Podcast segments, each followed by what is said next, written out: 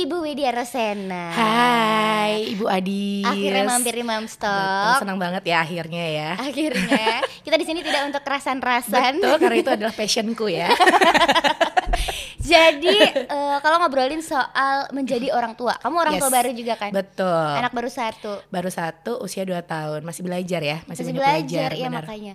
Aku juga orang tua baru, pasti kita punya pengalaman-pengalaman macem-macem. Sampai eh, aku sendiri pribadi suka takut sama yang namanya toxic parenting. Benar. Iya Semua sih? semua kayaknya ngalamin itu sih. Semua mengalami itu ya? Semua ngalamin itu. Apalagi Kadang kita kayak ngerasa eh, kita udah bener belum sih jadi orang tua? Nah, Kayak yang em, kita tuh kayak ngelatih anak untuk kamu harus makan ini loh makan ini kita jatuhnya jadi kayak toxic gak sih buat anak makanya Padahal aku anak takut kita ngerti terlalu gitu. menuntut gitu Betul. kan. Cuma sebenarnya kayak gitu tuh eh kita sebenarnya tahu kan teorinya. Iya, iya. Si anak ini berhak eh, berbahagia, Betul. berhak mendapat pendidikan yang ya eh, sebagaimana mereka inginkan caranya Yes, gitu. benar. Cuma realitinya nah nah ketika diaplikan diaplikasikan langsung itu yang Hmm. susah ya bu Kalau kita lihat di blog-blog eh, dokter atau di eh, tokoh-tokoh yang praktisi benar parenting yang benar itu pasti udah gitu. kamu save di Instagram ya Iya, ngeliatnya tuh kayak gampang aja gitu. Bener. Anaknya tuh kadang-kadang bisa diatur yang itu loh inget gak yang anak kayak Kim Kardashian Aha. dikasih permen Iya. apa es krim gitu, Aha. disuruh tunggu sampai mami dateng Iya. baru kamu boleh makan. Oke. Terus ditinggal, anaknya bisa. Eh, akhir Maminya Itu ya. dateng, Coba anaknya baru. Anak tuh sebenarnya tidak mungkin gitu ya. Tapi Jadi- emang anak tuh diciptakan berbe- berbeda-beda ya. Kadang tuh ada yang Iya. mungkin mereka bisa meresap kayak yang apa kita omongin, kadang ada yang enggak. Nah, ketika anak yang tidak bisa meresap apa yang kita omongin, mungkin itu yang dibilang jadinya toxic. Kadang tuh kita ngerasa kayak gitu kadang nggak gitu, sih? kadang kitanya ngerasa kayak Ha-ha. gitu. Sementara menurut aku inti dari eh, toxic parenting juga itu adalah kesabaran orang tua sih Benar. sebenarnya. Dan kesabaran itu juga berawal dari pasangan kita, bener nggak sih? Iya, support system. support system. Jadi kayak uh, anak kita tuh juga cerminan dari diri kita berdua gitu loh. Bener. Uh, kayak kalau di rumah kita penuh cinta, kita sering apa ya menunjukkan ke anak di depan anak kita kita sering berpelukan, Ya, kita sering ya. memberikan cium kasih sayang satu Betul. sama lain. Pasti juga cintanya anak tuh banyak gitu loh. Iya, betul. Tapi ketika kita di rumah bawaannya berantem mulu, Hmm. kitanya Kencang-kencangan kenceng-kencengan terus. mulu, itu pasti nanti ngarahnya ke anak. Anaknya juga akan melihat seperti itu. Bener, ya. kayak Karena stres emang, banget gitu loh. emang peniru banget nih, Iya lagi niru kan? banget salah ngomong sedikit bisa bahaya. Iya, Itu dia. anakku juga Apalagi- gitu loh. Jadi kayak Kamu ngeliatin. eh, jujur, Nah, kamu pernah nggak ngebentak anak? Pernah. Aku juga pernah. Padahal waktu sering ya. hamil, waktu hamil ya, kin- aku tuh ngerasain kayak yang besok kalau aku punya anak nggak bakalan aku bentak, nggak mungkin aku bentak karena aku Nggak ngerasa tega. nggak tega. Itu anakku darah dagingku. Begitu lahir sudah mau eh, jalan empati mungkin aku ag- agak lebih kerasnya ketika sudah empati ya.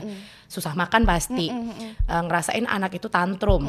Terus nggak mau makan segala macam, nggak mau digendong siapa pun, nggak mau mandi sama mamahnya itu paling sedih banget juga itu. Itu dia. Jadinya sebenarnya bukan ngebentak yang, hei kamu kayak enggak, tapi kan kita kayak manggil namanya, namanya gaya, gitu kan. Nah. Kadang anak suka, Iya. gitu kan. Kalau anakku udah mulai bisa ibu takut gitu, udah mulai gitu. Iya, jadi refleks emang- ya, refleks. refleks sebenarnya tidak sengaja mungkin. Bener. Tapi eh, karena kita, ketika di- kita dihadapkan sama situasi itu gitu, kadang-kadang eh, sulit untuk menahan diri. Iya, benar banget. gitu karena mungkin ada banyak sih sebenarnya menurut Iya. aku yang faktor yang bisa menyebabkan eh, sampai kita eh, bisa jadi ngebentak misalnya support system yang tidak mendukung Iya. kayak misalnya eh, kita nih kan ibu-ibu kan mikir banget nih anak-anak ini kan kecil gimana Iya. caranya bi- biar bisa naik berat badannya Nah. karena kadang lingkungan kita nggak peduli itu Bener. anak nggak mau makan ya udah biarin aja nggak mau mungkin lagi nggak mau sementara kita tuh yang kayak strict banget Bener. kan Gua Problemnya pengen- sama ya kayaknya ibu-ibu Iya, ya. itu Masalah mostly- makan mulu mostly ya. kayaknya kebanyakan ibu-ibu sama urusan ibu-ibu akan stres urusannya ketika Makan ya. makannya anak susah terus eh, terus kitanya juga sebagai ibu jadi merasa sendirian Aha, benar. tidak ada dukungan tidak Iya. ada yang mengerti kita gitu Kita stres sering nangis gak sih kalau malam kayak yang meratapi, aduh tadi siang aku udah bentak-bentakin anakku, terus aku merasa Sedih nangis. banget, Jadi merasa bersalah anak ya. tidur kan mukanya kayak masih Kesian polos banget kan. banget. Langsung ya ampun, tadi siang aku sudah melakukan kesalahan maaf ya nak. Sebenarnya ketika kita sudah melakukan bentakan kayak gitu tuh, aku juga langsung minta Iya, minta maaf, iya, bener nggak sih langsungnya, gaya maafin mami ya. Tapi kan dia cuma bingung doang ngapain sedih paling gitu ya Mungkin belum ngerti konsep Belum ngerti. maaf, maaf dan memaafkan. benar Tapi ya itu itu juga bagus sih menurut aku Iya. sedari dini mengajarkan mereka kalau kita punya salah kita juga minta maaf sebagai orang tua. nggak ada gengsi kan kadang kalau orang tua zaman dulu masih ada yang eh, orang tua tuh nggak pernah salah. Nah gitu. itu ya, Tadi- eh, Iya. jadi kayak yang ya kita ngerasain sendiri ya. Kita ketika besar ngerasain kayaknya apa yang dilakukan sama orang tua kita tuh selalu benar. Kayak di rumah ada ibuku yang ngomong "Eh, anak tuh jangan dibiarin buat main main-main tanah kayak gitu nanti nanti tangannya kotor segala macam. Padahal kan sebenarnya itu untuk merangsang sistem motorik segala Iya, macam. betul, Itu kan di betul. zaman sekarang ya. Di zaman Zaman dulu mah sistem motorik ya apa toh? Nah, Ya, kayak itu. gitu. Jadi orang zaman dulu nggak peduli. Iya, bener. Selalu lah anak disekolahin dulu. Kadang kalau orang tua aku juga bilang ngapain sih anak disekolahin dulu? Ya sebenarnya kan eh, kemauan orang tua pun pengennya anak tuh juga bisa bersosialisasi segala macam. Nggak yang cuma eh, di eman terus kalau orang Jawa bilang kan ya di rumah rumah, mulu terus disimpen, terus iya gitu kan ya. orang zaman dulu kan kadang masih yang ngarahnya ke kayak gitu-gitu mulu ya. Sekarang, Sampai ada loh orang tua yang eh, sampai umur setahun anaknya nggak boleh dibawa keluar. nah Itu tuh orang Jawa masih. rumah? Itu Iya, orang Jawa iya, masih ada kayak yang kayak gitu. gitu. Mm-mm, Makanya makanya. serba salah kan ya. Sementara kadang kesulitan kita juga buat ngasih pengertian ke orang-orang yang mindsetnya masih belum sama kayak kita Nah. yang sekarang Apalagi orang orang yang lebih tua dia merasa lebih lebih berpengalaman. tahu itu dia. Gitu. Itu toxic friends ya kayaknya ya. Di pembahasan berikutnya mungkin kita membahas toxic friends. Bahaya nih Bener, bisa bener, keluar bener. nama nih. Banyak dong yang dijulitin ya, Bo. Jadi eh, menurut aku itu ya sa- eh, satu faktor yang menurut aku penting banget buat kita sebagai orang tua juga Ya. adalah eh, apa namanya support system Iya benar. yang mendukung. Ketika kita didukung, Iyalah. ketika orang-orang di sekitar kita tahu bener, tahu betul ini anak minimal misalnya udah dikasih dokter ultimatum, Iya. ini minimal naik bulannya 300 gram, anaknya nggak mau makan. Nah. Kalau kita sendirian ngurusin makannya kan pusing juga. Semoga suamiku denger ya ini ya. Nggak cuma nyuruh-nyuruh aja. Kadang tuh kan kayak anak eh, kemauannya banyak ya, kayak minta eh, aku nggak mau nggak mau makan telur, nggak mau makan ayam, nggak mau makan ini. Mudi kadang ya. Mudi dan pengen tuh makan coklat mulu.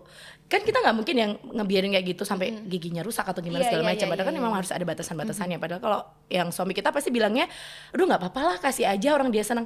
Nggak bisa gitu. Kan Iya. bener sih ibaratnya dalam uh, berumah tangga ada satu orang yang bisa untuk mengarahkan satunya cuma yang iyain aja tuh ya suami kita kan Satu mengarahkan, satu ngerem sedikit lah nah ya. gitu. harusnya palingnya kan kayak gitu tapi kan sekarang tuh agak susah ya karena uh, ibaratnya anak masih satu doang kita masih banyak belajar banget Iya. ngelihat Instagram ngelihat orang-orang uh kayaknya anaknya ini Gampang banget. nurut-nurut aja Iya, ya bo nggak betul. nggak yang nggak yang anak kayak ya sebenarnya nggak bisa dibandingin sih satu anak dengan anak yang lain ya Tapi- beda-beda.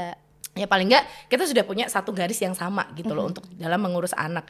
Apalagi di era sekarang ini. Itu dia. Kadang kita bilang eh, apa namanya si ibu bilang eh, jangan dulu ngemil ya sebelum jam makan misalnya. Ini sebentar lagi jam makan. Kita kan harus ngatur waktu makan juga kan. Bener. Sebelum jam makan jangan dulu ngemil, tapi kadang eh, eyangnya Nah. ngasih makan apa Iya, gitu. bener. Itu dia yang susah kan. Jadinya eh, beda. Oh, nanti besok kalau misalnya ini aku mau sama yang Tia aja biar Nah, boleh. Kan iya. gitu kadang-kadang. Jadi jadi nggak mau dia sama tadi. kita larinya ke eyang larinya kan? ke eyang yang semuanya boleh. Mamanya galak jadinya ya Bener. image-nya. Tapi eh, toxic parenting itu menurut kamu apa lagi penyebabnya? Banyak sih ya. Jadi eh, aku tuh punya pengalaman kayak temanku sendiri teman dekat. Eh, nggak perlu disebutin namanya Nggak ya usah, karena pasti kamu juga tahu orangnya. Karena pasti gitu-gitu aja tuh. sebenarnya kalau Gimana? kita ngomongin eh, kayak orang itu ada ada cowok yang mengalami eh, apa ya perbedaan dengan cowok-cowok yang lain. Oke. entah dia nanti gedenya jadi gay atau apa segala Oke. macam kan kita nggak bisa tahu dulunya kenapa. Pernah tuh aku sharing kenapa sih kamu bisa kayak gitu? Jadi waktu kecil dia tuh sering banget kayak dimarahin mamahnya. Kenapa mamahnya marahin dia? Karena berantem sama papahnya mulu gitu loh. Oke. jadi mamahnya tuh adalah orang yang selalu kasar di rumah. Jadi pelampiasan ya anak pelampiasan. ini. jadi anaknya sampai suatu suatu titik si mamah ini tuh ninggalin ninggalin si anak nih untuk menikah dengan orang lain. Oke. Jadi dia akhirnya bercerai. Nah, dia itu menganggap mamah itu sebagai seorang momok di sini. Oke. Dia tuh ngerasa kayak yang ngapain sih harus Karena sama cewek kayak gitu loh. tersakiti ya Tersakiti berarti ketika intinya. kecil. Jadi kan emang tuh ngefek banget ya di Iya, ya kayak betul. yang eh, siapa kita dulu kita nggak pernah tahu gitu. Kita kan ketemunya pasti sekarang-sekarang ini iya kan ya. iya udah jadi Udah jadi orang. udah jadi oh ternyata orangnya gini ya walaupun memang uh, kita nggak bisa menyalahkan itu semuanya. Mhm, dan betul. memang sul- susit- uh, sulit banget ya kayak yang uh, luka hati itu emang kita kan nggak pernah tahu tuh nggak kelihatan juga kegores juga nggak tahu kan. Iya betul dan Ternyata ternyata, dia punya luka gitu loh di zaman dulu ke psikologi gitu. sampai dan itu banyak besar. banget dan Gitu. yang kayak gitu berarti trauma trauma trauma orang waktu tua kecil. dari masa kecil itu bisa Iya, ngebawa banyak. kita juga kalau misalnya kita jadi orang tua juga bisa eh, jadi ngelampiasin ke anak juga berarti Iya, ada juga anak yang saudaraku sendiri sih. Jadi dia sering banget si papa ini tuh orang yang sukses sih berarti gitu. Si anak dibentak mulu dari kecil. Jadi dia setiap kali mau ngomongin eh, dia punya opini, punya apa segala macam kayak gitu tuh nggak pernah didengerin. Jadi dia mau ngomong ah gitu baru ah gitu. Eh, eh, eh, eh," udah gitu dulu. Eh, nggak usah ngomong. Udah kamu nggak kamu nggak tahu yang tahu Kamu tuh anak papa. kecil. Kamu anak kecil kamu nggak tahu. Begitu gede dia udah masuk kuliah, akhirnya dia tuh berani ngebantah papahnya untuk pertama kali selama hidupnya oh my god terus akhirnya dia eh, si papa itu akhirnya diem dia ngerasa akhirnya dia curhat ke saudara-saudara Eh, apa aku dari kecil tuh salah? Salah! Semua orang bilang gitu salah! Tapi kamu dibilangin gak mau tahu gitu kan. Ya lu salah dari dulu. Kenapa kamu tuh gak mau dengerin kita? Terus gitu. terus terus apa yang terjadi? Akhirnya si anak ini tuh ya akhirnya ada perubahan akhirnya. S- ketika si anak ini berani speak up berani ngomong ke orang tua eh, pap- papa tuh nggak boleh kayak gitu. Dia tuh marah karena kayaknya waktu itu dia mau ikut UKM apa di kampus tapi dia nggak boleh. Oh pecinta alam. Oh dia nggak semua boleh. orang nggak semua orang kan suka pecinta alam ya dia nggak boleh gitu. Akhirnya dia marah karena itu kan udah pilihan dia juga dia suka dimarahin gitu sama papahnya. Akhirnya dia speak up. Tapi akhirnya dari situ malah orang tuanya jadi berubah ke anaknya. Nanti nggak berubahnya dan berubahnya juga untuk positif ya bukan yang berubah yang akhirnya membunuh anaknya atau Oh, gimana iya, enggak. tidak, tidak. Jadi akhirnya mau dia lebih mendengarkan. oh oke a- kamu udah gede kamu akhirnya bisa punya pilihan kayak gitu Meskipun menurut aku sebenarnya agak telat karena udah kuliah kan. Nah. Kalau misalnya dari kecil misalnya, apalagi mindset mindset orang tua lama, Iya. anak ini kan harusnya kita lihat bakatnya, benar terus diarahin nih kira-kira, oh ini kayaknya dia suka menari deh. Heeh. Kenapa ya nggak kita coba lesin menari? Bukan juga yang kayaknya kamu bagus deh nih main biola deh coba. Heeh. Bukan, jadi bukan egonya kita yang pengen anak kita jadi sesuatu, tapi kita lihat potensinya. Iya. Dicoba misalnya nari, ternyata anaknya bosan ya udah nggak usah. Benar. Ternyata ini harusnya kan kayak gitu. Iya. Kita dengerin apa pengennya di diarahin terus nanti dia juga yang memilih bukannya harusnya seperti itu Iya, ya benar. ya kan bukan yang kita yang mau ngatur itu kayaknya udah mindset lama banget Iya, ya itu dan terlalu- itu juga jadi toksik Tapi eh, kayak kalau kita ngomong orang zaman dulu tuh kolot banget, itu sebenarnya juga nggak. Sebenarnya juga ada pakem-pakem yang dari mamaku sendiri yang kayak kalau habis lahiran ini loh perutnya eh, pakai apa? Stagen. stagen. Jangan lupa terus dikasih apa dis yang kayak ini loh putih-putih apa sih bubuk-bubuk Ya, gitu. itulah, itulah. Apalah itu. Pokoknya orang lama Padahal ya, orang sebenarnya zaman sekarang kan ada krim-krim yang oke kan ya. Iya, yang lebih mahal dan lebih oke dan akhirnya bikin perut kita tuh kayak lebih kencang. Tapi kan eh, mindset orang zaman dulu ya jatuhnya bukan ke eh, kita ngerasa apa sih Iya, kita bukan, ngerasa kayak toxic padahal sebenarnya bukan toxic gitu Cuma loh. mungkin beda aja Nah, beda. teknologi. Iya kan kemajuan teknologi. Sekarang sosial media juga gampang banget. Kita mau Betul. cari informasi itu gampang banget. Nggak kayak zaman dulu kita kan harus eh, dari teman kita taunya eh biar tahu caranya biar perut kita tuh kecil. Nah sekarang kan nggak. Kita tinggal searching aja cari di internet Udah, keluar semua. Keluar semua, bener. gitu kan. Makanya informasi sudah sangat gampang kita dapatkan. Iya. dan eh, PR-nya juga kadang-kadang adalah ngasih ngasih menyatukan mindset antara kita dan juga orang sekitar. Iya. Itu sih yang paling susah ya kadang-kadang. Jadi benar-benar. gimana caranya biar kita nggak eh, merasa sendirian? Iya. kalau aku sih menurut aku merasa sendirian adalah momok gitu bagi seorang ibu. Iya tapi kamu waktu kecil ngerasain banget gak sih kamu tuh apa apa juga dimarah-marahin gitu? Aku enggak sih. orang tua orang tua kamu tipenya yang marah-marahin gitu gak sih? Enggak, orang tuaku alhamdulillah ke aku sama ke adikku beda treatment. Karena Hmm. mereka mungkin udah sadar ya, aku orangnya begini, adikku begini. Makanya dari kecil juga aku sama adikku beda. Aku sekolah selalu di negeri. Iya. Adikku karena kayaknya dia butuh treatment khusus gitu. Dia eh, ditaruh di sekolah swasta. Emang udah beda. iya Bukannya kesenjangan, bukan sekolahku kan lebih murah, adikku lebih Ah, mahal. ah, Enggak, ah. bukan itu. Tapi emang udah ngelihat anaknya potensinya gimana kira-kira gitu. Cuma ada satu yang ada satu cerita ini juga waktu aku udah gede. Eh, itu eh aku waktu itu kuliah kan seni rupa. Kuliah seni rupa anak gaul sih dulu ya anak gaul. Aku kuliah seni rupa itu bener-bener karena aku bener-bener nggak tahu aku mau kuliah apa waktu Iya. itu. Terus akhirnya kuliah seni rupa ikut ikut kayak sepupuku dulu, akhirnya keterima, akhirnya kuliah seni rupa. Terus aku dilirik sama dosen-dosen musik kampus sebelah. Iya. Terus diajak lah manggung sama mereka gitu. Ah, Terus di situ aku merasa ini kayak potensi aku bukan di seni rupa deh. Mm-mm. Kayaknya di musik deh. Iya. Akhirnya aku sibuk sama mereka, aku ngomong nih sama orang tuaku. Aku kayaknya mau pindah musik aja deh. Itu terus dua tahun mau buat apa bla bla bla bla bla. diomelin dan mereka tidak mau mendengarkan Iya. waktu itu mereka tidak mau mendengarkan akhirnya solusinya waktu itu kebetulan aku ada manggung di Jakarta jadi aku bisa eh, ditonton sama mereka Membuktikan ya. membuktikan mereka nonton dan oh ya oke ternyata potensial dan mereka juga ternyata ngobrol sama omku yang eh, adalah seniman juga kenal sama si dosen yang Iya. jadi komposerku itu terus ngobrol loh nanti anakku mau jadi apa kalau kuliah musik itu nanti dia mau jadi apa emang dia bisa kaya Iya. papa aku tuh bilang gitu Ih, semua orang emang dia bisa kaya itu kali. ya kan emang dia bisa kaya loh kamu pengen anakmu kaya apa anakmu bahagia Iya. gitu Pilihan ya. Pilihannya itu, kamu mau anakmu kaya apa anakmu bahagia. Dari situ papaku langsung diem,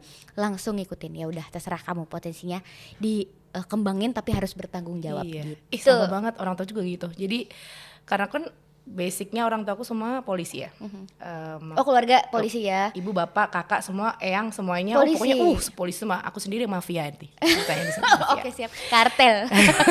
Betul, gerombolan si berat terus eh, pasti kan ada kemauan dari orang tua memaksakan ke anak untuk papa aja bisa kayak gini kenapa kamu nggak bisa gitu loh jadi eh, waktu aku lulus SMA sempat aku tuh disuruh lari-lari jam 12 siang. Oh my god, lulus SMA. lulus SMA bayangin. Oke. Jam Itu lagi 12 siang, pengen-pengennya cakep ya. pengen cakep tapi disuruh hitam, Kan hitam. disuruh kurus. Kan disuruh sangat sehat menekan. iya stres kan.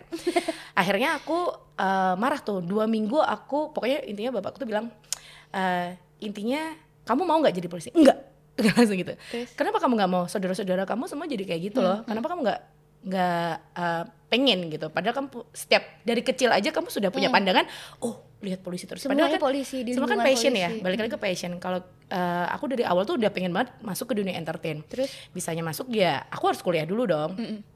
Akhirnya awal-awalnya pasti nggak boleh. Ya sama kayak kamu eh, emang bisa ya ngentertain untuk hidupin orang? kayak gitu segala Iya macam. gitu. nggak bisa ya harus kita buktikan kan jadinya ya udah akhirnya aku kuliah segala macam akhirnya bisa jadi MC entrepreneur segala macam kerjanya juga di bagian event segala macam akhirnya oh ya sudah berarti emang kamu bisa membuktikan kamu bisa jadi emang kadang tuh anak pun juga harus berjuang nih Iya, supaya betul. supaya Betul, toksik betul. yang datang yang kita ngerasa itu tekanan banget loh dis Mm-hmm. dua minggu nggak ngomong sama orang tua gara-gara ya Ngambek ya. ngambek ya itu kan sedih juga loh karena kan setiap hari kan Iya, kita pasti, diurus juga pasti. sama mereka gitu kan Dan itu eh, itu sebenarnya berarti anaknya juga menjadikan si eh, batasan ini jadi motivasi juga buat dia Iya. ngebuktiin ke orang tuanya gitu benar kan. benar Ya. tapi sebenarnya pilihan orang tua juga nggak ada yang salah sih Gak ada yang salah sih benar. Orang Mereka tuh juga pengen- pasti mau yang terbaik. mau yang terbaik pengennya Iya. juga anaknya juga hidup senang hidup yang bener hidup yang dalam skala benar tuh gimana sih menurut Iya. orang tua kan Iya. beda-beda padahal kita kalau udah gede udah punya pilihan masing-masing nah itu nanti yang mungkin kalau kita udah punya anak kita jangan terlalu yang uh, ngepus banget dia harus jadi apa yang kita mau Karena itu toxic banget sih ya. bener toksik Toxic. banget Jadi kita tidak berempati, egois gitu Iya. kan. Jadi jadi orang tua yang egois. Terus eh, toxic eh, apa namanya? Toxic parenting juga adalah eh, reaktif secara emosional gitu. Jadi kadang kita sebagai orang tua juga suka susah gitu ya ngerem iya ngerem eh, apa namanya? Kalau anak-anak melakukan sesuatu yang mungkin sebenarnya usianya belum ngerti, Iya. belum tahu mana yang benar, mana yang salah, mana yang boleh, mana yang enggak. Itu kadang suka yang Rumi, no, gitu. Itu tuh kadang suka eh, refleks gitu ya Padahal dulu ya. waktu aku hamil latihannya gini, "Eh, anak jangan dipegang ya. Dulu aku latihannya Jangan gitu, dipegang latihannya ya. depan kaca gitu iya, latihannya. karena emang seperti itu. Tapi setelah diaplikasikan secara langsung, jangan. Langsung Iya, realitinya emang ngeyel gimana eh tapi ada temanku ya? yang masih bisa ngerem-ngerem gitu. Iya. Tapi ju- eh, seribu satu sih, jadi baru dia doang. yang lain mama-mama sama kayak aku semuanya. Aku ada ada satu temen yang memang dia sekolah, tapi dia sekolah Sekolah apa nih? sekolah psikologi. Oh. Terus dia eh, spesifikin lagi ke Montessori. Oh gitu ya. Jadi benar-benar dia didik anaknya secara Montessori dan berhasil. Asli. Dia bisa dan itu sangat butuh kesabaran yang eh, super. banget. Kalau nggak gitu ya gimana sih? Anak kan ya kita maunya nggak keras, maunya tuh nggak keras sebenarnya. Tapi kadang kalau udah satu, dua kali, Tiga tiga, kali, nggak bisa iya. diomongin, ya kita harus tegas kan. Sebenarnya kata-kata kasar dan tegas tuh hampir berdekatan gak sih? Kayak yang jangan, Iya. jangan kita kan ada cangkoknya dikit Iya, nih. iya. Jangan. beda sebenarnya maksudnya sama cuma kadang intonasinya aja yang beda Iya. gitu kan cara ngomongnya beda terus se- lagi ya lagi nih toxic lagi adalah controlling Iya, Jadi benar. hasrat ingin mengontrol eh, bagaimana supaya dia ini bukan bukan yang malah lebih mendengarkan gitu. Iya. Kan sebenarnya harusnya adalah kita mendengarkan apa yang dia mau. Kayak misalnya makan.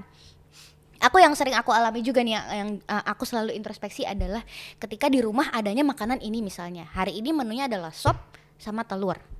Kamu mau pilih yang mana? Dia nggak mau dua-duanya. Dan itu kadang-kadang Oh dia mau ke eh, burjo.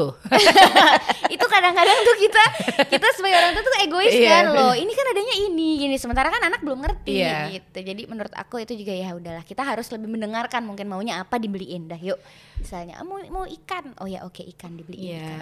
Eh, ilmu mendengarkan yang kadang kita tuh kayak yang kita tuh lagi eh, sumpah ya apalagi kita kan ibu-ibu pekerja ya. Kita Ibu-ibu sumpah pekerja, dari luar. udah gitu usia anak juga lagi tantrum wah, tantrum, lagi tantrum tantrumnya terus anak minta macem-macem kalau gaya itu mintanya apa apa coklat. Jadi pernah lo aku ngasih makan nasi campur coklat bayangin kan rasanya. itu Iya kan? Rumi masih sampai sekarang nasi pakai bubuk teri Iya. sama selai strawberry kan rasanya aneh ya. Bubuk tapi teri kan amis ya, tapi mereka mau. kan. Makanya ya udahlah Itu kita ikutin aja. Makanya kita kalau ngomong-ngomong eh, mengontrol anak, tapi memang harus dengerin juga dia Iya, maunya benar. apa. Iya. Dia sukanya manis-manis. Apa-apa harus manis. Nasi tuh harus ada. Dia tuh pernah lo makan juga nasi putih. Nasi putih doang dia minta. Nasi putih kasih gula. Gula, dia minta gula dong. Jadi nasi putih kasih gula. Dipikir orang kalau mau yang publish stories, ini anak susah amat ya di rumah kayaknya nggak di nggak dirawat sama mamanya dengan benar gitu loh. tapi dia mau kan Dia makan mau. tapi dia mau Itu ya request, by request. Gitu. good. itu mendengarkan ya. Iya. Meskipun aneh terdengar sangat aneh tapi kita berusaha mendengarkan. Atau mungkin kalau misalnya memang nggak bisa eh, beli yang lain, maksudnya eh, emang nggak mungkin gitu mintanya aneh-aneh Iya. gitu. Misalnya mau sekarang cumi-cumi kan susah. Eh, jadi mungkin kita lebih mungkin cara nyampeinnya juga Iya. eh ini- besok Lebih halus ini ya. ya gitu. Bagaimana lah caranya supaya Masih belajar, masih belajar ya, masih belajar. Terus eh, menuntut berlebihan. Ini sebenarnya yang salah siapa ya? Salahnya dokter apa salahnya ibu ya? Kalau menuntut kadang-kadang kan kita ke dokter konsultasi, "Bu, ini pokoknya minimal naik 300 gram." Nah, Kita Ditarget kan, satu kita, bulan. Iya, kita dituntut sama dokter, kita mau nggak mau jadi seolah-olah nuntut anak gak sih? iyalah. Itu dia. Iya, kayak aku sering gonta-ganti susu gaya. Karena aku kadang tuh kan kayak kemarin aku sempat stay di Bali dengan dokter yang di Bali. Aku tinggal di Solo, cari dokter yang area sini dong otomatis. Eh, karena nggak mungkin ya orang tuh ngecek apa maksudnya kayak dokter nggak ngeliat kondisi anak. Padahal setiap dokter tuh beda-beda. Ketika aku dulu kan aku ASI cuma sampai 4 bulan tuh. Terus aku ASI sufor. Bu, usaha dulu dong pakai ASI, dokter satu. Yang satunya, udah bu nggak apa-apa, eh, sufor tuh kan juga susu, bisa buat anak juga. Kadang kan kita beda pusing di beda, situ kan. beda. Kita- dokter A, dokter B beda omongannya. Makanya balik lagi masalah toksik segala macam itu balik ke diri kita sendiri kok di Mm-hmm. Jadi kayak yang kalau kita ngerasa ini terbaik buat anak kita, oke kita jalanin aja Mm-hmm. kayak gitu loh. Kadang kalau kita dengerin dokter banget juga pusing banget. Iya betul makanya. Jadi sebisanya kita Nah. usahain kalau bisa naik 300 gram nggak apa-apa, tapi kalau nggak bisa ya kita ingin menjadi orang tua yang tidak menuntut anak intinya itu sih Iya. kalau aku aku juga pusing kadang-kadang eh, ngelihat teman-teman yang aku tuh paling sebelnya ditanyain eh Rumi sekarang berapa beratnya Kesel nggak? ya kan baru Nggak ada obrolan juga. lain. iya makanya kenapa berapa sih sekarang beratnya eh gimana ya jadi menurut aku kadang-kadang omongan orang sekitar juga bisa eh, mengganggu mengganggu apalagi psikis apalagi yang ngomong eh, dia belum punya anak. Nah, Kesel nggak sih? itu lo nggak tahu rasanya Pengen ini langsung eh, bawa tang langsung pengen cubit pipinya pakai tang gitu loh. Bisa diem gak sih? Bu, gitu loh kayak. bukan apa-apa ya, itu kan mau operasi deke Oh, okay. iya bukan itu iya bukan kekerasan bukan operasi deke tapi manual ya terus dia ada contekan lagi Eh apa dan bagaimana bahayanya toxic parenting Nah, kalau tadi kita udah, udah membedah nih kira-kira Iya. itu biasanya mungkin gara-gara apa segala macam. Sekarang bahayanya toxic parenting. Ternyata Banyak. Udah pasti, udah Pasti. pasti anak yang sering dibentak itu jadi tidak bisa mengutarakan eh, perasaannya katanya. Benar, terus eh, mereka juga jadi gampang nangis. Kadang tuh kayak yang Gitu ya? Jadi kayak penakut gak sih? Jadi kayak mereka tuh eh, mamanya nih Ya itu balik lagi saudaraku tuh lucu banget yang ceritain saudaraku yang dimarahin itu waktu kecil. Jadi kan kita biasa dong bercanda-bercanda. Dia udah gede udah SMA. Jadi kita waktu lebaran biasa dong momen lebaran kan namanya Kumpul, keluarga, kayak gitu. Dia kan sering dimarahin segala macam. Kan kalau bahasa Jawanya ngeceroy, hobinya ngeceroy kan keluarga tuh kayak sering kayak ngomong eh ah kowe ngene ah wah kayak gitu. Ya. Dia tuh nggak ngomong, tahu-tahu nangis. Ngerti gak sih? Iya. Jadi kita tuh bingung kok ini tiba-tiba nangis kenapa ya? Apa dia kena apa segala macam? Ternyata gara-gara dia tuh nggak kebiasa eh, di dalam keluarga bercanda yang berlebihan gitu karena kan padahal tahu sendiri keluarga itu kan kalau ngomong kayak gitu kan bikin pedih Iya, di hati kalau kita kan udah bisa ngelawan ya Iya. karena kita, tapi karena dia dari kecil udah sering kayak dari orang tuanya nggak pernah hatinya kecil jadinya Bener, ya jadi kayak tahu-tahu nangis kecil. bingung kan Iya, itu gitu loh Dan itu mungkin eh, apa yang terjadi sama dia mungkin adalah dia tertekan nih mentalnya sebenarnya, iya benar. ya kan. Padahal anak anak yang mentalnya tertekan itu efeknya bisa macam-macam. Kayak yang kemarin eh apa namanya? Yang anak yang ngebunuh anak kecil. oh iya iya aku ngerti aku itu ngerti kan Bener, dia juga mengalami itu, dia tertekan secara Iya, iya. mental, Iya, dia benar. mengalami oh yang dia gambar-gambar itu mentally ya yang dia abuse, gambar-gambar itu iya, iya. mentally abuse, terus physical abuse juga ternyata bener. gitu. Itu adalah salah satu menurut aku dampak dari toxic parenting juga, ya kan? Dan kita nggak pernah tahu apa yang terjadi sama anak kita besok kalau misalnya udah gede, kalau misalnya kita biasa eh, melakukan toxic parenting, Nah. itu dia. banyak banget pokoknya. Intinya sebenarnya kayak kejadian yang terjadi di sekeliling kita tuh kayak bikin kita belajar nggak sih? Eh, gimana caranya kita bisa mengaplikasikan langsung cinta ke anak tanpa adanya toksik itulah yang jadi PR kita sekarang kan di ibaratnya kita masih jadi ibu yang baru. Ibu yang masih banyak belajar dari eh, entah itu dari orang tua kita dari sekeliling dari sosial media dari segala macam.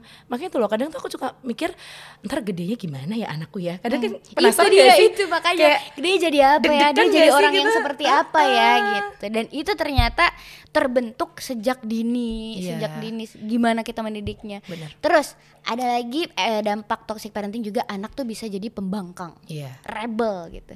Nah itu yang aku punya aku punya cerita juga nih. Aku udah. aku dididik di keluarga yang biasa aja sih. Sebenarnya tidak terlalu menekan tapi meskipun ada beberapa hal yang mereka strict ya kayak aku nggak boleh pergi eh, di atas jam 9 misalnya. Jam 9 dari di rumah. Itu kan cewek masih, ya. masih standar ya. Ada lagi temenku yang keluarganya sangat santai. Kamu boleh ngelakuin apa aja asal di rumah. Iya. Jadi mereka membebaskan si anak Mm-mm. tapi memperhatikan potensinya didukung juga dibebasin bagaimana kamu kamu mau apa misalnya mau nyoba yang nakal-nakal. Boleh nggak apa-apa tapi di rumah. Mm-mm. tapi kamu juga harus bertanggung jawab nanti tanggung jawabnya sendiri jangan ngeret nge- jangan eh, narik-narik gue nih Iya, orang iya, tuanya iya. nih gitu. Dan ternyata eh, ada baiknya ada enggaknya sih tapi menurut aku baiknya adalah si anak ini jadi bisa mengontrol diri sendiri. Iya, gitu self control ya. bisa ngontrol dirinya sendiri, bertanggung jawab sendiri. Jadi menurut aku yang penting eh, bagaimanapun kita mendidik anak, yang penting adalah anak tahu dia harus bertanggung jawab atas apa yang dilakukan. Tahu batasannya untuk diri bahasa- sendiri. Iya itu dia. Kayak sekarang nih dari eh, usia Rumi kan sekarang 21 bulan. Iya. Aku udah mulai menerapkan yang namanya kalau selesai main harus di clean up. Iya. Itu. Harus beresin ya. Meskipun caranya gue, gue kayaknya salah ya. Cuma, jadi waktu itu kejadiannya adalah dia mainan blok. Blok itu kan berantakan dan kalau Iya. keinjak kan sakit banget ya. Terus Rumi kalau sudah selesai mainan diberesin di clean up ya. Ya sambil nyanyi clean up, clean up terus diberantakin lagi. Berat gitu kan. Rumi ayo di clean up. Nggak mau, ibu nangis ya. Itu sebenarnya aku ngancem gak sih? Sebenarnya salah, Ih, salah ya. toxic lagi. Toxic lagi ya, toxic lagi. Jadi apa ibu nangis nih? "Eh, Iya ibu di clean up, maaf ibu. Gitu. Akhirnya di clean up selesai. Iya. Nah, itu kan sebenarnya udah udah contoh kecil tanggung jawab dan itu sih pengennya sebenarnya aku terapin ke hal-hal yang lain juga. Gitu. Iya sih. Tapi emang harus ada toxic ya. harus harus sedikit toksik ya. Ada bumbu toksik. ada bumbu toksik Ada bumbu toksik. Tetap ibu nangis nih. gitu. Maksud aku ibu nangis adalah dia harus tahu kalau misalnya eh, ibu sendirian, kalau misalnya Iya. ibu nggak dibantuin, ibu juga sedih loh gitu. Iyalah. Cuma kan tahu. cara cara pahamnya mereka kan taunya sedih itu kan nangis Iya. gitu. Jadi gampangnya aja. Menurut aku ya nggak tahu deh nih mohon maaf psikolog nih kalau nonton. salah gak sih sebenarnya kita jadi kayak gitu tuh salah gak sih? Nggak apa-apa. Maaf kan- ya kita belajar. iya kan based on experience nggak apa-apa. Bener Terus sih. apalagi apalagi ya?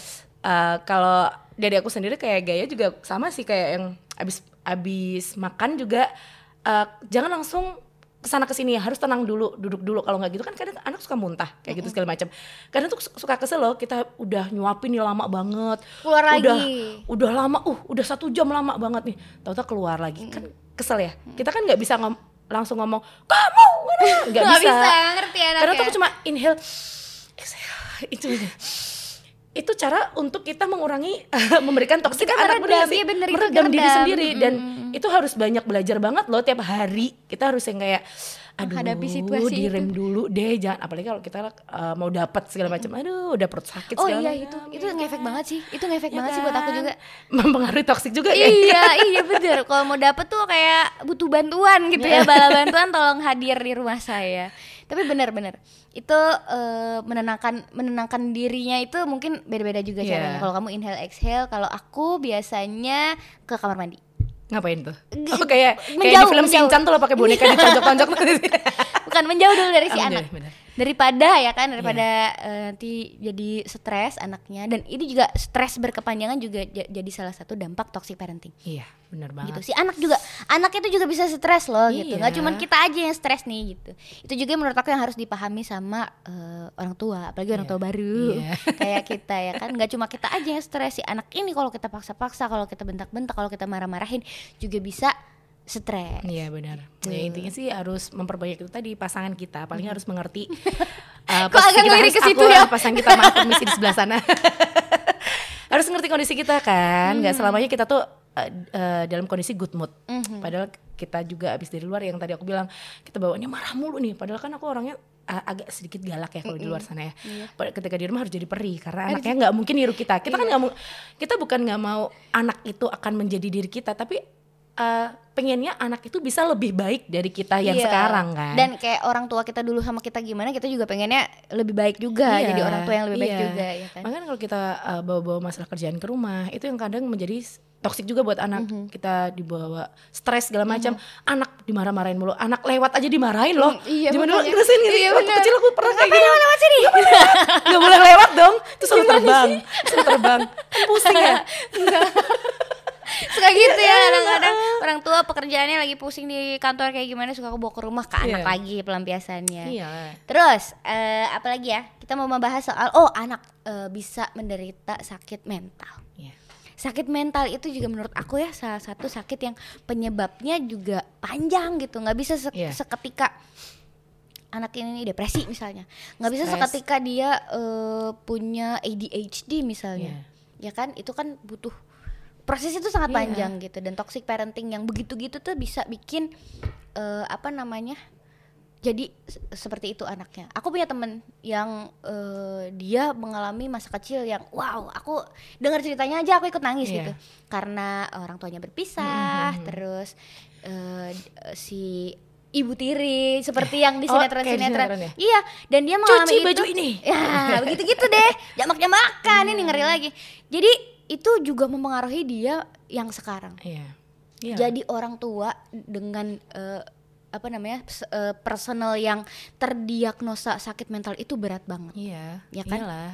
Banyak kan contohnya di sekeliling kita. iya makanya dia dia aku juga sebenarnya kasihan juga tapi dia sangat struggling untuk Iya. menjadi orang tua yang baik sementara dia sendiri punya eh, penyakit mental karena dari kecilnya dia ke- kena yang namanya toxic parenting Iya. gitu Jadi kadang tuh ada ya eh, dari waktu kecil dia sudah mengalami toxic parenting, ketika gede ada yang jadi negatif, ada yang jadi positif, Ada bener nggak sih? positif, bener, jadi bener, positif itu karena dia nggak mau tuh mengulangi masalah itu Betul, lagi. dia belajar. Dia belajar. Tapi ada yang negatifnya, dia jadi membenci. Akhirnya kayak eh, apa yang terjadi di sekelilingku juga tuh kayak yang ah bodoh lah, udah lah, aku nggak peduli lagi lah. Mau dan balik lagi masalah lingkungan juga kan. Semakin kita gede kan lingkungan kita semakin besar juga. Bener. Apalagi dalam dunia kerja, dunia kuliah lah minimal. Kayak gitu pasti kan kita ketemu sama orang-orang baru lagi. Jadi situ kalau kita ngerasa oh ternyata aku cocok nih eh, menjadi seorang hmm hmm itu dia menjadi eh, yang agak menyimpang kayak gitu kan.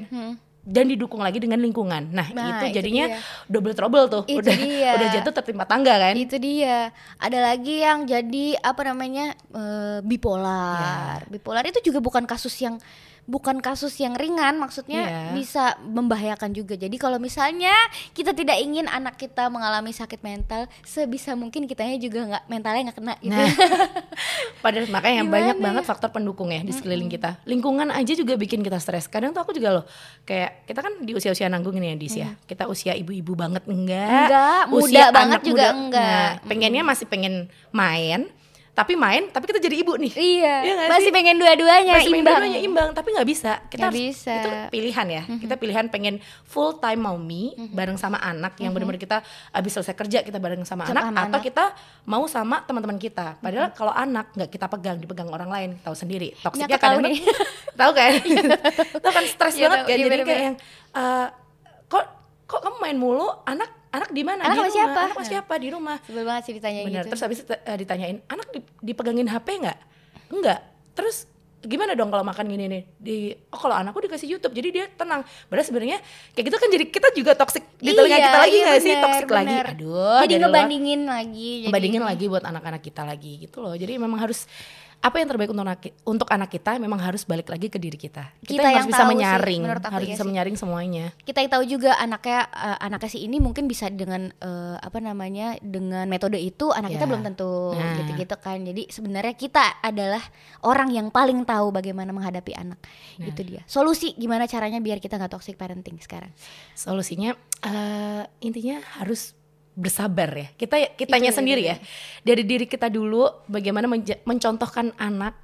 Kita sebagai orang tua yang sabar. Oke. Kalau kita terlalu banyak menuntut juga, sebenarnya kita jatuhnya nggak menuntut, Mhm. tapi kita pengen anak itu bisa disiplin, anak itu, tapi dengan cara kita Mhm. yang ngomong kayak kalau sama Gaya, aku lebih banyak kayak nyanyi-nyanyi gitu loh. Jadi Mhm. kalau mami aku udah stres banget, "Eh, ayo Gaya kita bersihin ini sama nyanyi-nyanyi lah. Iya.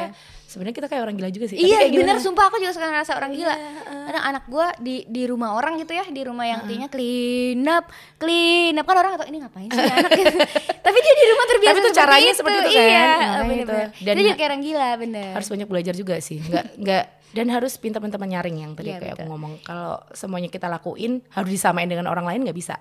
Anak kita tuh bukan boneka anak kita tuh juga bukan eh, personal yang kalau kita ngomong dilakuin nggak mungkin. Karena dia juga belajar dari tetangga dia juga belajar dari kakak kakaknya juga. Dia belajar juga dari dia ya banyak macam. sekali lingkungan juga itu Iya. pentingnya support system berarti Iya. ya kalau aku juga nih sebagai ibu s- eh, sebagai ibu yang seperti ini maksudnya aku kerja juga tapi nggak kerja kerja Iya. banget tapi juga jadi ibu full karena aku tidak pakai asisten Mm-mm. jadi bener-bener full time mami juga ya Iya. nah aku menghindari diriku sendiri yang stres dan segala macam adalah me time Mitamu apa ibu ibu juga butuh me time me timeku kerja malah kerja ya? Sumpah, aku tuh- Serius? iya, aku kan penyiar nih. aku tuh siaran tuh kayak me time meskipun sehari cuma 3 jam 4 jam di kantor, itu tuh cukup buat eh, aku senang-senang karena pekerjaanku kan juga mendukung kita dengerin musik ya. Iya, kita iya, pengen, kita pengen putar apa diputar. Terus kita ngobrol. Iya. Kita ketemu sama orang lain, kita sharing segala macam. Menurut aku itu me time aku gitu. Jadi eh, tolong keluarga-keluarga di luar sana di mana pun anda berada, kasihlah ibu me time minimal seminggu sekali Iya. dikasih ngapain gitu biar itu juga demi kebaikan sih menurut aku karena kalau ibu udah stres rumah berantakan gitu ya kan Iya, sama kan eh, pondasi utama di rumah tuh ibu gak sih? ibu ibu Jadi lah mau, mau ibu dibawa sakit tidak bisa ya mau kan dibawa ke mana? Ya baliknya ke ibu lagi Iya, kan. bener, Iya, kalau me timeku belanja sih makanya suami saya harus rajin-rajin mencari uang ya. Iya. Kalau nggak gitu ya. Itu dia. Susah ya. Me time. Kadang ya itu dia lah pokoknya menurut aku me time itu penting Iya. buat para ibu. Terus apa lagi ada lagi ya? Apa dong? Solusi, solusi supaya Solusi. tidak toxic parenting kalau aku juga Iya. nih yang sedang aku terapkan adalah aku nggak mau ngupload banyak-banyak tentang anakku Kenapa di eh, sosial media. Kenapa tuh? Nggak tahu, lebih tenang aja ternyata. Biar nggak dikomenin orang ya? Iya. Aku eh, kadang-kadang paling kalau misalnya aku eh, upload yang sama anak ya yang Ah. pas dia bener-bener lagi eh, heboh aja, maksudnya lagi lucu aja Iya. gitu yang yang itu tujuannya adalah sebenarnya bukan untuk dilihat orang lain tapi aku simpen di highlight. Jadi kita lihat perkembangannya. Oh ini kalau di highlight kan ketahuan tuh berapa berapa minggu yang lalu segala Iya. macam kan. Jadi sebenarnya itu. Dan emang udah mulai jarang sih menurut aku ngelihat ngelihat anak orang lain terus Apalagi gitu-gitu. ngomenin ya. Apalagi ngomenin. Aku takut sekarang ngomenin karena kita dikomentarin belum tentu kita suka. Iya. Mau ngomenin anak eh, temen yang baru lahiran juga kayak cuma ngucapin selamat doang. Iya. Bukan yang nggak perhatian, bukan. Tapi aku tuh kadang suka takut salah ngomong, takut dibilang menggurui, ya. takut jadi toxic aja. friend Iya. gitu. Kalau nggak ditanya, aku nggak bakal ngasih tahu. Serba salah ya. iya makanya. Kadang kemarin juga ada yang nanya ibu hamil yang baru hamil pertama Hmm. nih. Eh dulu kamu gimana gini? Aku dulu gini. Terus eh, dia kaget dengan jawabannya kok cuma gitu doang gimana aku takut apalagi ibu hamil kan sensi Iya, iya, kan? Jadi baperan kadang, ya. kadang aku juga takut jadi toxic friend jadi agak sedikit lebih membatasi sih Iya. buat Banyak sih sebenarnya kayak eh, apa ya lingkungan kita juga mempengaruhi kan dis ya. Mhm. Kayak sekarang kita kan ibu-ibu, pengennya temenan sama ibu-ibu juga nggak sih? Iya. Kalau kita temenan sama orang yang belum nik eh, ibaratnya belum nikah, Beda, belum tahu, beda belum tahu gimana pegang anak, itu tuh jadi kayak yang kamu tuh nggak ngerti gimana caranya menjadi seorang ibu. Iya. Kalau Belum lagi kalau komen-komen yang gitu ya, yang aneh-aneh. Kok gitu sih sama anak? Eh, lo nggak tahu. Heeh, udah diem aja deh Iya, ngapain sih makanya. ikutan komen ke kita juga gitu loh karena kan suka pusing di situ juga yang bikin kita marah akhirnya di rumah kita marah-marah lagi sama anak kayak gitu loh Jadinya pelampiasannya juga Pelampiasan juga. masalah anak kok anaknya kurus nah kadang itu juga yang bikin stres juga di situ padahal sebenarnya niat kita mana ada ibu yang mau anaknya kurus bu Iya, kita kan sudah ada. berusaha pasti Eh, sekuat eh, tenaga ya gimana kan? caranya biar gizinya tercukupi Iya. segala macem ya. ya itu Dan ya itu sih yang terakhir mungkin perbanyak referensi. ya Eh, benar. Dengerin podcast Doodle misalnya. iya dong Ya kan? Karena Kan semua banyak informasi tuh. ada. Soal toxic parenting juga ada ya kan? Jadi menurut aku eh, perbanyak referensi dan kalau bisa satukan eh, apa namanya?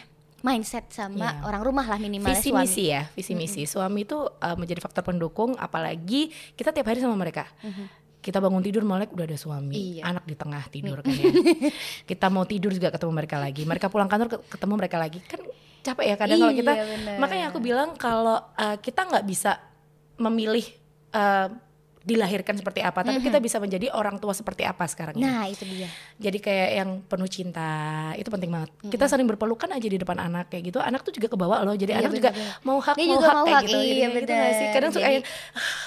kadang suka sebenarnya hal, hal kecil ya hal sepele Iya, tapi iya. kita kayak pengen netes di sini gitu loh kayak yang aduh berarti dulu waktu aku kecil aku tidak pernah diberikan tontonan Kayak semacam gitu, itu oleh orang tua nggak pernah kayak yang kayak dicontohin oh eh, cara menyayangi satu sama lain itu seperti ini loh walaupun kita semuanya bekerja ketika di rumah kita hangat gitu kan anak tuh merasakan cinta dari situ ya insya Allah eh, anak tidak merasakan yang namanya toxic parenting kayak gitu. Oke, last but not least, moms di mana pun kalian berada, anak kita adalah refleksi dari bagaimana kita.